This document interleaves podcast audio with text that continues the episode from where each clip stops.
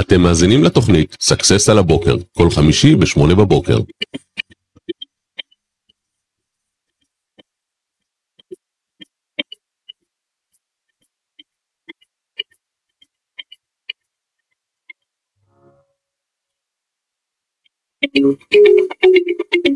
טוב, בוקר טוב. או, בוקר זאביק, טוב. איזה כיף החולצה הזאת, זה. עושה אנרגיה כזה, כאילו אנחנו כבר אוטוטו בסוף שבוע. כן, תשמע, מה, כשאתה... כשאתה עובד וזה לא ביעילות... ולא אלא- בכוח. כן, כשאתה בוחר לעשות את כל מה שאתה עושה, נכון. מבחינתי, כשאתה בוחר לעשות את מה שאתה רוצה, זה נקרא חופש. אז אנחנו בחופש. אנחנו בשידור הקבוע שלנו, סקסס על הבוקר. להיות פה, אנחנו נכון. חופשיים להיות פה ושמחים להיות פה, אני מאוד שמח להיות פה, עבר שבוע ועבר ביעף. שמע, החגים האלה, טוב, אתה רק מתחיל את השבוע ביום שלישי, אז פלא שהוא נגמר. כן. ועכשיו בכלל יש לנו עוד חגים ועוד חגים ועוד חגים. לא, לא רוצים להירגע מהחגים האלה. נכון, מעניין מאוד גם כן שהשנה עשו גשר אה, מטורף, אני חשבתי שזה הגשר... כן, הילדים ממשיכים. כן. שמע, טוב, זה, זה הסתדרות המורים וכל הגופים האלה שכיף להם, אה, נראה לי, להיות בחופש. כן, לעשות גשר. אנחנו. אנחנו מעדיפים קצת אה, דברים אחרים, אבל הכל בסדר, כל עוד אנחנו אני- פה, אני חושב שזה טוב לנצל דווקא את הזמן הזה שבאמצע, לגמרי. אבל אני שמח שמצאו את הגשר הכי ארוך בעולם. הגשר הכי ארוך בעולם עד היום היה בסין. אתה אומר שמשרד החינוך הצליח לנצח גם אותו, ככה. מדהים. אז היום אנחנו הולכים לדבר על אה, מה עושים כשאין תזרים מזומנים. כמובן שגם אתם מוזמנים לשאול אותנו שאלות, הסיבה שאנחנו עושים את הלייבים האלה היא בדיוק בשביל לעזור לכם. תרגישו בנוח לשאול שאלות עבור חבר. אתה יודע שכשאני הייתי עושה משהו לא בסדר בכיתה, כן. הייתי בא לאימא שלי והייתי אומר, אמא, נכון זה לא בסדר שמורה עשתה ככה וככה לתלמיד אם הוא יתנהג ככה וככה? והייתי מחפש את הלובי, ואם הייתי מקבל לובי הייתי אומר לאמא זה אני. כן. אז אה, אם אתם רוצים לשאול אותנו שאלה על חבר שאין לו תזרים מזומנים, ויש לו בעיה איך להתנהל ומה לעשות, זה הזמן. שאלה, זה לא בשבילי, זה בשביל בדיוק, אפשר חבר. בשביל חבר. אה, פתחנו עכשיו לראשונה היום גם אה, שידור live ביוטיוב, ואפשר גם שם לשאול אותנו שאלות. אנחנו פה בשביל לעזור לכם בכל מה שאפשר, כדי לעשות את זה הרבה יותר טוב, כדי שתגיעו לרווח ולרווחה. זו המטרה שלנו בהחלט. בסופו של דבר. אז אה, מה, תן לי איזה אתגר ככה למישהו שאין לו תזרים מזומנים ואיך אנחנו עוזרים לו. תשמע, אני אה, חייב להגיד לך שבאמת אה, הנושא הזה, הוא, אני מרגיש, וממה שאני חווה, הוא, הוא, זה פשוט מקצה לקצה. זאת אומרת, זה כמעט אף אחד, זה לא מדלג על איש, בין אם בעלי עסקים, ועם עסקים, וגם עצמאים, וגם משפחות. אה, מצד אחד, אנחנו אה, רגילים לחיות ברמת חיים מאוד גבוהה, צריך לומר את זה. זאת אומרת, על כל דבר, ההוא עם ה... אני רוצה עם קרואסונים שקדים, הוא רוצה קרואסונים... אתה יודע מה, אני לא רוצה להגיד שאנחנו רגילים לרמת חיים גבוהה, אני חושב שיקר לחיות. יקר לחיות. היום אתה הולך לסרט, נכון. למסעדה, לכל בילוי הכי פשוט שיש, לא אומר חיי מותרות, לא אומר תבואו איתנו לטיולי פורשים, או אתה יודע, דברים כאלה. וואלה, אתה יוצא עם ילדים למסעדה, זה, זה מאות שקלים, נכון. אה, תלוי כמה ילדים יש לך, אבל אתה, בכל כל בילוי, היום ללכת לסרט זה מאות שקלים. תראה, אני גר בתל אביב, זה- רק אני יוצא מהבית, זה קנס 50 שקל, רק על היציאה. יפה. שיצאת מהבית. אז מה עושים בעסק שאין כסף? זה השידור שלנו היום. בואו נתחיל מזה ששיווק לא עולה כסף, אתה יודע? אה, זה סוד גדול. שיווק דורש רק יוזמה. אתה יודע, פעם, אה, אני אתן לך דוגמה, אחד הכלים בשיווק, שהם הכלים בעלי היכולת המרה הגבוהה ביותר, אתה יודע מה הם? נו. שיחות טלפון. שיחות טלפון, אני מה זה שמח שאתה מעלה את זה. ומה מה הבעיה שלכם אם אין לכם מספיק לקוחות או אין לכם מספיק שיווק? אתה לא צריך כסף, אין לי כסף לפרסום. לא נכון, אתה יכול להרים טלפון, אתה פשוט עצלן. נכון. תרים טלפון, תעשה שיחות, יהיה לך לקוחות. אתה יודע מה? אתה מכיר את קו 11, הוא אפילו לא עולה כסף. קו 11 זה השתי רגליים שלך. לך דור טו דור, אתה יודע, אני, קרה לי משהו מצחיק שבוע שעבר. אנחנו יושבים במתחם עסקים עד שהמשרד שלנו יהיה מוכן. יום ראשון אנחנו פיזית עוברים לעבור כבר מהמשרדים החדשים. יש לנו שני לקוחות כבר שהגיעו מהמתחם, הם הגיעו אלינו לבד, שמעו עלינו דברים טובים, או מצאו אותנו, מצחיק, אחד מהם מצא אותנו ברשת, שהיא גילתה אחר כך שאנחנו פה. והשכנים שלכם יכולים להיות לקוחות שלכם, זאת אומרת, רק חסרה יצירתיות, לא צריך שום כסף לפרסום. כן, לגמרי, אני ממש מסכים עם זה, ואני נורא שמח שאתה מעלה את זה. אה, למרות שחלק מהדברים שאני עושה זה באמת אה, ללמד אה, שיווק דיגיטלי ואיך עושים קמפיינים ממומנים בטיק טוק, בלינקדאין, בפייסבוק. בכל ב- פלטפורמה. בכל פלטפורמה אפשרית. אפילו עלה קורס טיק טוק שלך אתמול, אה, מי שרוצה יכול לרכוש קורס טיק טוק מקצועי ב-490 שקלים פלוס מע"מ, זה אצלנו באתר. נכון, אני ממש ממליץ על הקורס הזה, וכל מי שהתגעגע להרצאות שלי, אז אה, זה לו טוב.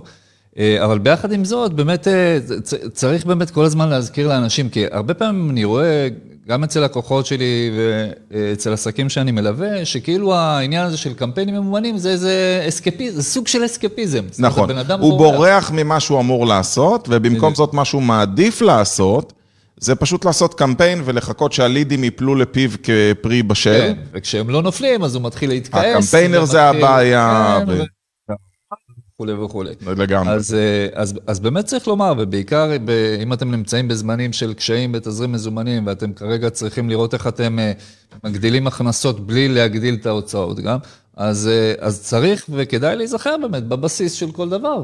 עזוב, אני אתן לך כמה דוגמאות. מה אם לחזור לאנשים שהוצאת להם הצעות מחיר ולסגור אותם? מה אם להחזיר לקוחות עבר? מה אם לפנות ללקוחות שנמצאים אצלך בשירות לבקש המלצות? מה אם אה, לפנות ללקוחות שהיו בשירות, הפסיקו, לא נמצאים כרגע ולהחזיר אותם? אני יכול לתת עוד מלא דוגמאות. כל אלה לא עולים כסף, הם רק דורשים יוזמה. העניין שבעל עסק שאין לו תזרים מזומנים הופך להיות חור שחור, הוא קורס לתוך עצמו. ואז הוא מתחיל בדכדוכים כאלה של אין לי, ואני לא יכול, ומה אני אעשה, ואז בשביל להצדיק את זה אי בפני... ה- אפשר, כן, בשביל להצדיק בפני הסביבה שלו, אז הוא מתחיל להגיד, טוב, זה כי הבנק דפק אותי, כי המדינה דפקה אותי. חבר'ה, זה לא עוזר לכלום. אם אתם השוק רוצים... לא טוב, ממש.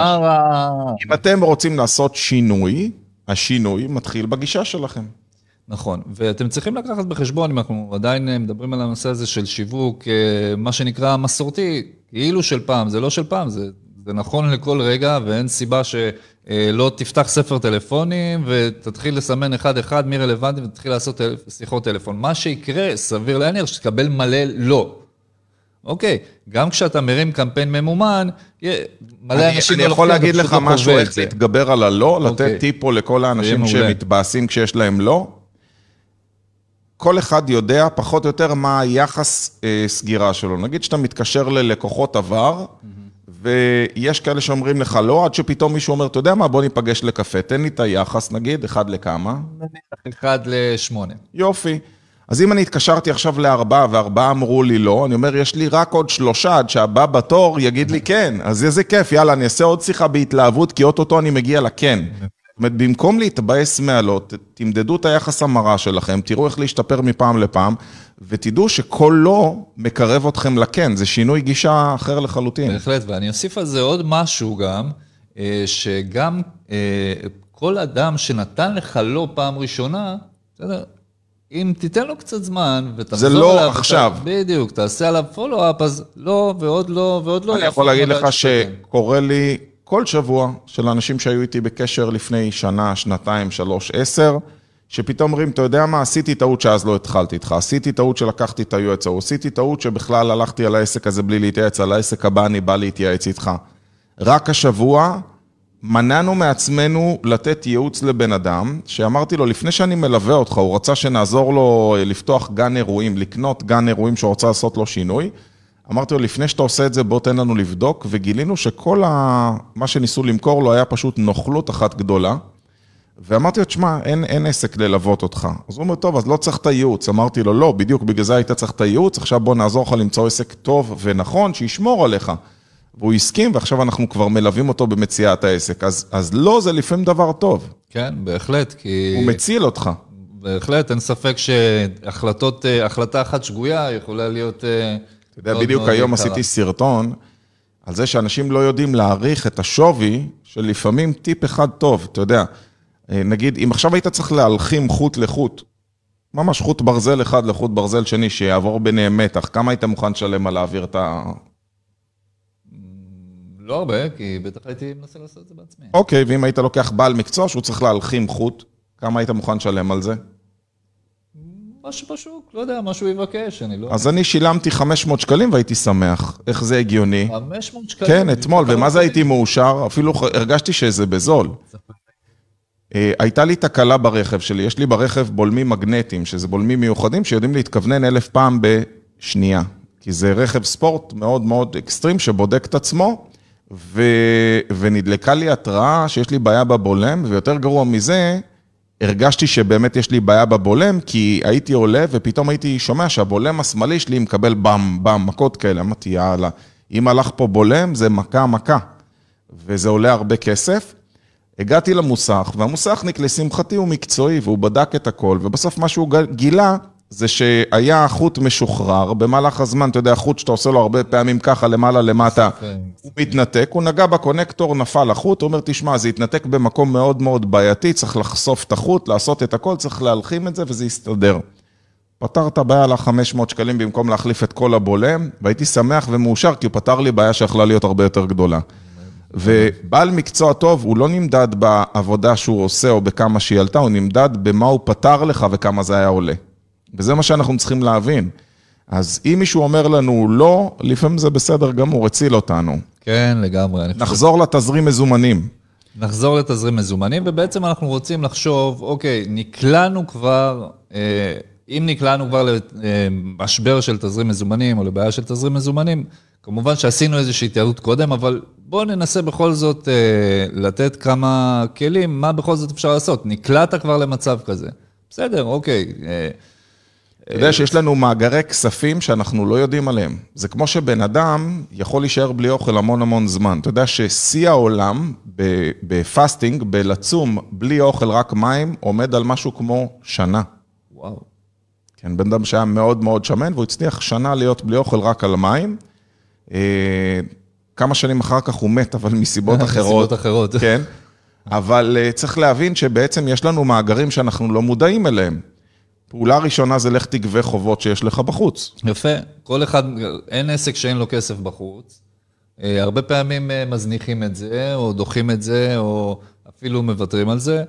אה, לפעמים לא נעים, יש, יש עסקים שיש להם בן אדם שעוסק בזה בגבייה, ויש עסקים קטנים שלפעמים הבעל עסק בעצמו צריך לעסוק בזה. זה, לרוב בעסקים הקטנים בעל העסק עסוק בגבייה, והוא לא מגיע אף פעם לגבייה. נכון. ולא נעים לו, וגם הוא לא רוצה להיראות לחוץ, הוא לא רוצה להיראות... נכון, יש את השיקול הזה, כאילו, אם אני, יגידו, מה, אתה מתחנן? מה, אתה כזה לחוץ? מה, בכוונה גורמים לך להרגיש כאילו לא בנוח. בדיוק. אתה יודע, זה מזכיר לי שאבא שלי היה הראשון לגרום לי להרגיש לא טוב לגבי כסף. באופן בלתי מודע, זה היה נראה מאוד מבדר מבחינתו, שהייתי בא כזה בתור ילד מאוד מאוד, אה, היה לי כבוד גדול לאבא שלי ועדיין יש לי. והייתי בא ואומר לו, תמיד הייתי בא לאמא שלי, אמא, מה עם הדמי כיס? אז היא אומרת, לך לאבא, כאילו, זה אבא נותן את הכסף. והיה מגיע לי חמישה שקלים בשבוע. זה מה שאני זוכר בתור ילד, וזה היה תמיד מספיק לי לבמבה, טעמי וטרופית. כאילו, זה מה שזה היה מספיק לי. כן, נכון? אני תמיד שמרתי על הבריאות. ו... ואז אה, הייתי בא אליו ואומר, אבא, מה עם הדמי כיס? אז הוא אומר לי, תזכיר לי. אומר לו, אבא, סיכמנו שאני מקבל דמי כיס, כמה מגיע לך? אני אומר לו, אבא, זה חמישה שקלים, זה כל הזמן חמישה שקלים, לא הייתי מבין את הבדיחה. אז הוא אומר לי, תזכיר לי מי אתה. כאילו, כל פעם היה מסתלבט עליי כזה שהייתי בא לבקש את הכסף, ואז כזה כבר לא היה נעים לי לבוא לבקש את הכסף, כאילו הייתי אומר, אולי אני לא אבקש, לא, אולי אני לא צריך את זה. ובדיעבד, זה אחת הסיבות שהלכתי לעבוד בגיל מאוד מאוד צעיר. אני בגיל עשר הלכתי לעשות משלוחים אצל הירקן בלי שההורים שלי ידעו. כדי שאני ארוויח את הכסף שלי בעצמי ואני לא אצטרך לבקש מאף אחד. קיבלת כפול מיד. בטח, הייתי מרוויח הרבה, יכלתי לקנות אולר בלי שהם ידעו. אתה יודע, זה היה שאיפות בתור ילד. אז כסף תמיד יש, אתם צריכים רק לדעת למצוא אותו. אה, אתם לא, לא צריכים לחשוש, יש המון המון כסף. הגישה היא שיש המון המון כסף, אבל הוא לא אצלך. זאת אומרת, איפה נמצא, who's got my money, למי, למי יש את הכסף שלי? יכול להיות שהכסף נמצא בזה שסגרת עסקה, אתה יכול ללכת לקחת מקדמה. יש לי לקוח שמה שעשיתי זה כשלא היה לו כסף להביא סחורה מחו"ל, עשינו מכירה מוקדמת, אמרנו בוא תקנה במחיר שאני קונה עם קצת עלות טיפול, כדי שאני אוכל לממן את הקונטיינר שיצא לכולנו יותר בזול, והיינו עושים גבייה מכולם לפני. מדהים. אה, עוד דבר ש... שכדאי לבדוק במצבים כאלה, בכלל, כדאי תמיד לבדוק, אבל זה כל התשלומים לספקים. אה, הרבה עסקים אה, עובדים עם המון ספקים חיצוניים. אה, גם יכול להיות מצב שאתה יכול אה, לגשת לספק ולהגיד לו, אוקיי, בוא תעשה לי שנייה אחת פריסה, בוא תתחשב בי בנושא של התשלומים, וככה טיפה גם לשחרר לעצמך תזרים מזומנים. ועוד דבר שאפשר לעשות, זה באמת אולי זה זמן טוב לבדוק, להחליף אפילו ספקים. יכול להיות, נכון. אני מכיר לא מעט עסקים שאתה יודע, עובדים שנים עם איזה ספק, והכל על אוטומט. אשראי ספקים זה האשראי הטוב ביותר שאתה יכול לאחל לעסק שלך. כאילו, אין שום בעיה לייצר אשראי ספקים, אתה יכול להגדיל שם את האשראים בלי שום בעיה. ובכלל, אני יכול להגיד שיש אין ספור מקומות. אתה יודע, זה מצחיק, איפה יש אשראי, הרי מה קורה? הרבה פעמים אנשים בגלל לחץ תזרימי, זה בגלל שבבנק כאילו נגמרה להם המסגרת. אתה יודע איפה יש אשראי שרוב האנשים לא יודעים עליו? בכרטיס אשראי. יש הרבה אנשים שלא באמת משתמשים בכרטיס אשראי, אבל המסגרת בבנק שלך והמסגרת שיש לך בכרטיס אשראי, היא אותה מסגרת אם זה כרטיס בנקאי. ואז אתה יכול להגיד, נגיד יש לי 50 אלף שקל בכרטיס ואני משתמש רק ב-20, בואו תעבירו לי 30 לחשבון בנק והוא יגדל. או לחלופין, אתם צריכים עוד אשראי, לכו תוציאו כרטיס אשראי חוץ-בנקאי, תקבלי בו, בו אוטומטית. תלוי לפי הניקוד שלכם ב-BDI, אבל 20, 30, 50, כל אחד לפי המסגרת שלו, והנה אתה מקבל עוד אשראי להתנהל. יש גם גופים שייתנו לכם הלוואות חוץ-בנקאיות. עולה כסף, אבל אתה יודע מה מצחיק אותי? זה אנשים שמתלוננים על גובה הריבית שאין להם תזרים מזומנים. זה כאילו להתלונן על מה מראה התרופה כשאתה מגיע לרופא ויש לך בעיה. אתה יודע, אתמול הלכתי, יש לי כאב בכתף שכרגע לא יודעים מה זה, אני כבר ברופא הרביעי, במטפל הרביעי. אתמול הלכתי לעוד אחד, וגם הוא מנחש מה יש לי. כל אחד אומר בשיא הביטחון, מה יש לך? עדיין אף אחד כן. לא פתר את הבעיה. ו... והוא אומר, סליחה שאני מכאיב לך, תוך כדי הטיפול, כי הוא עשה לי טיפול כואב, עשיתי פיזיו ספורט, והוא לוחץ ממש איפה שכואב, לשחרר. הוא אומר, סליחה שכואב לך, אמרתי זה בסדר, תכאיב, אם זה יפתור את הבעיה, אז תכאיב כמה שצריך. כאילו, זה הגישה, ואני חושב שזה אותו, אותו דבר בעסקים, כאילו, אם זה לא נעים לך, הריבית, זה בסדר גמור, זה כולה אחוז מסוים בחודש. מה אתה מעדיף, שיחזור לך צ'ק, שלא יהיה לך מסגרת? כאילו שאתה תתבייש מול הספקים, בסוף מה ההבדל? נגיד שבבנק נותנים לך אה, הלוואה ב-9% וריבית חוץ-בנקאית זה 14%, 13%, שזה המון. בוא נעשה רגע חשבון, זה 4% יותר שנתי. 4% יותר שנתי, תחלק את זה על 12 חודשים, מה זה יוצא? 0.3 בחודש. זאת אומרת שאם לקחת 1,000 שקלים, נעשה את זה פשוט, זה 3 שקלים בחודש. לקחת 10,000 שקלים, זה 30 שקל. לקחת 100 אלף שקלים, זה 300 שקל בחודש. בינינו, אתה עוצר לארוחת ערב, אתה ואשתך, אתה יוצא יותר מ-300 כן, שקל ברור. בחודש. האם היית מוכן לקבל עכשיו עוד אשראי של 100 אלף שקלים, על מנת להיות במצב שבאמת זה עולה לך 300 שקלים, השקט הזה? אני יכול להגיד לך שבעל עסק שטרוד בענייני תזרים, מפסיד הרבה יותר כסף, הוא לא מתפקד. בוודאי. פגשת פעם כזה אחד שהוא נמצא בבלבול טוטאלי, כי הוא רץ כל היום אחרי הכסף, רץ אחרי הצ'קים, הוא לא יודע איפה, איך, אם יעבור לו הצ'ק, לא יעבור לו הצ'ק, הוא נמצא בחרדה תמידית, וזה עולה הרבה יותר כסף מאשר להיות במצב שאתה משלם ריבית, אז fucking תשלם את הריבית. בהחלט, אני מסכים איתך לגמרי, אין, אין ספק שבעיות תזרים או בעיות... אה, של אה, כספים, זה אחד מהדברים שהכי מלחיצים, הכי מטרידים והכי פוגעים בתפקוד ממש. ואני חושב שאחד מהדברים שגורמים לאנשים אה, לחשוש מלקחת במצבים כאלה איזושהי הלוואה קצרת טווח, מעין הלוואת בלון בשביל לעבור את התקופה, זה זה שהם לא סומכים על עצמם שההלוואה הזו לא תהפוך לעוד הלוואה ש... ו... והם ימצאו את עצמם שוב. בוא נעשה סדר, אני נגד הלוואות, כן? ברור. אני לא אוהב לקחת הלוואות, והשאלה היא למה. זאת אומרת, אם אתה לוקח הלוואה לשם כיסוי על החוב הקודם, שגם אותו אתה לא יודע איך הגעת אליו, אז באמת אין צורך שתיקח הלוואה, אתה הולך פשוט להיכנס לבור יותר גדול. אבל קורות סיטואציות, לצורך העניין, היה לכם עכשיו שיפוץ מאוד גדול, השקעתי פה מיליונים, אה, רק על השיפוץ, אני לא מדבר על רכישת הנכס. ברור שאני לוקח הלוואה בשביל לעבור את זה, עם כל הכוח שיש לי. גם אני, בשביל להביא את עצמי לנקודת מוצא טובה יותר ממה שהייתי קודם, ולעתיד טוב יותר, אני משקיע, ואני לוקח הלוואה. אבל אם הייתי לוקח הלוואה כדי לשלם את המיסים, כדי לשלם את החובות, כדי לשלם משכורות, רגע, רגע, רגע, איפה הכסף הזה? לא תמכרתי את המשכורות של העובדים בפנים? אה, יש לי יותר מדי עובדים שהם לא מפרנסים את עצמם, הם לא מספיק פרודקטיביים. לקחתי הלוואה עכשיו לתשלום של משהו שהוא לא צריך, יש דברים שלא מייצרים כסף. אתה יודע, אנשים מבלבלים, הרבה פעמים מגיעים אליי ואומרים, אני ממש צריך את הייעוץ, אבל כרגע אין לי כסף לזה. אבל אם הוא, על האוטו הוא משלם את התשלומים שלו. האוטו לא מייצר לך כסף, אתה יכול גם לנסוע ברכבת ו- וזה יהיה אותו דבר. אבל אם אתה מוציא כסף על משהו שהולך להכניס לך כסף, זה משהו אחר. לקנות ספה לבית, אתה יודע, היה, הייתה תקופה, לא יודע אם סיפרתי לך את זה פעם, שכשהתזרים מזומנים, תקופת הקורונה, לא היה טוב, נאית, אשתי, רצתה להחליף סלון בבית. היא אומרת לי, שמע, אנחנו חייבים להחליף סלון, אני רוצה להחליף סלון, ושאלתי אותה כמה עולה סלון, ולא זוכר, זה היה 15,000 שקלים. ואמרתי לה, לא, כרגע אין כסף לזה. ושבוע אחרי זה קניתי את הציוד פודקאסט הזה. וזה עלה לא רחוק מהסכום הזה, כל הציוד, כולל הכל, כולל המצלמה, ואשתי פעילה בעסק, זאת אומרת, כמה זה עלה, ואז אמרתי, זאת אומרת, מה? רק לפני שבוע אמרת שאין לנו כסף לסלון, ועכשיו הלכת וקנית ציוד פודקאסט. אמרתי לה, יש הבדל, הסלון לא מייצר לי הכנסה, הוא יכול לחכות. ציוד הפודקאסט ייצר לי כסף, וזה אותו דבר שאני מתייחס עם הלוואות. כשאני מסתכל כרגע על הלוואות, אז יש הלוואות טובות והלוואות רעות. הלוואות טובות זה הלוואות שעוזרות לך למנף את עצמך למקום טוב יותר, כמו משרדים, שכל מי שיבוא יראה את כמות ההשקעה ויבין, וזה יהיה שלנו וכיף לנו יותר, ויהיה נחמד יותר לעבוד במשרד והכל יהיה פרפקט. לעומת אם הייתי לוקח הלוואה, כי אני לא עומד ב...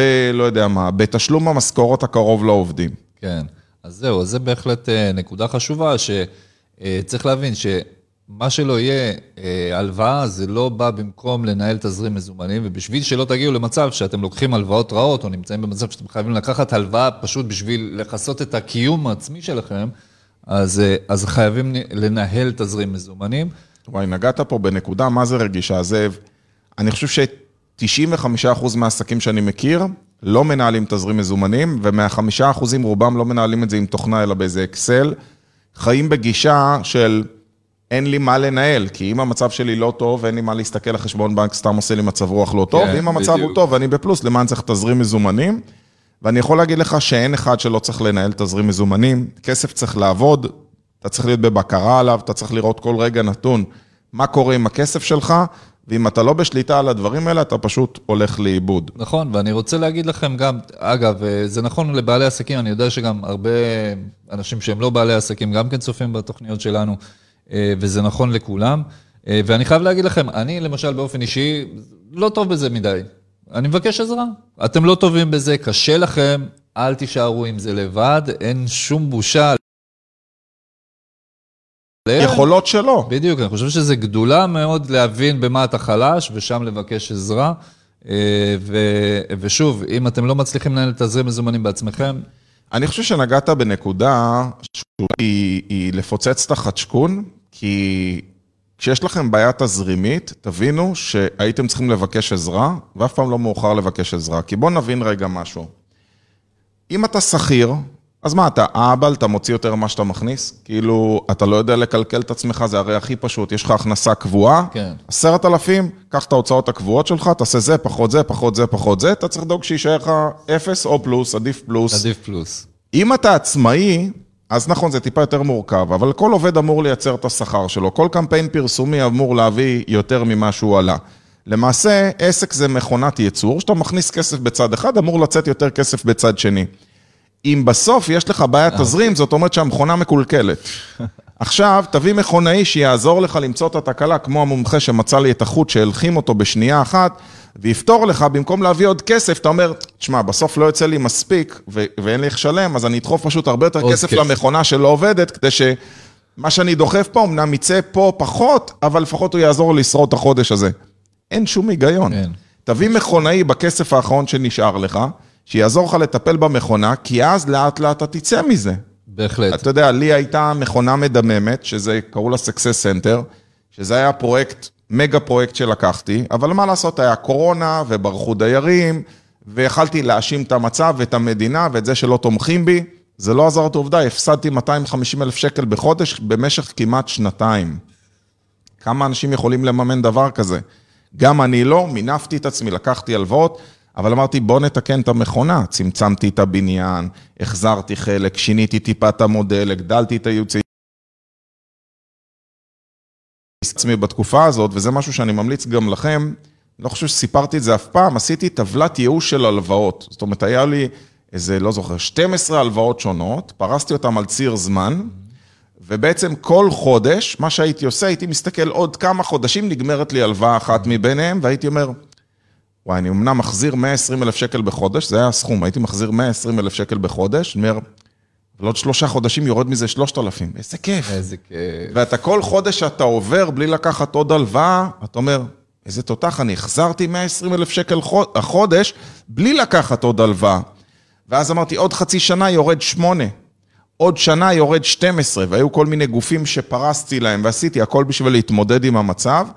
ובסוף כשאתה מסיים את הכל, אתה אמור להישאר עם פלוס, כי יש לך יכולת החזר, הם העלו את רמת הנחיצות ואתה יכול לייצר הרבה יותר כסף.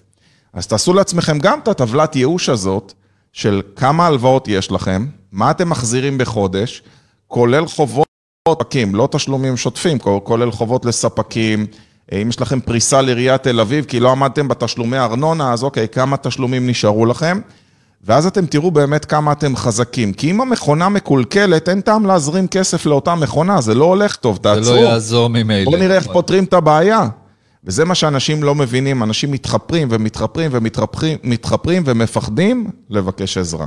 ממש, ואני חושב שלמרות שהתוכנית שלנו כמעט הסתיימה ויש לנו עוד המון המון אה, כלים לתת לכם אה, לדבר הזה, ובאמת מי שצריך אז אה, זה יהיה מצוין, בין אם זה בצד של ניהול עובדים ולמצות את הפוטנציאל מכל עובד, לפעמים יש לך עובדים מיותרים, או עם כל, ה, עם כל הצער שבעניין, אנחנו...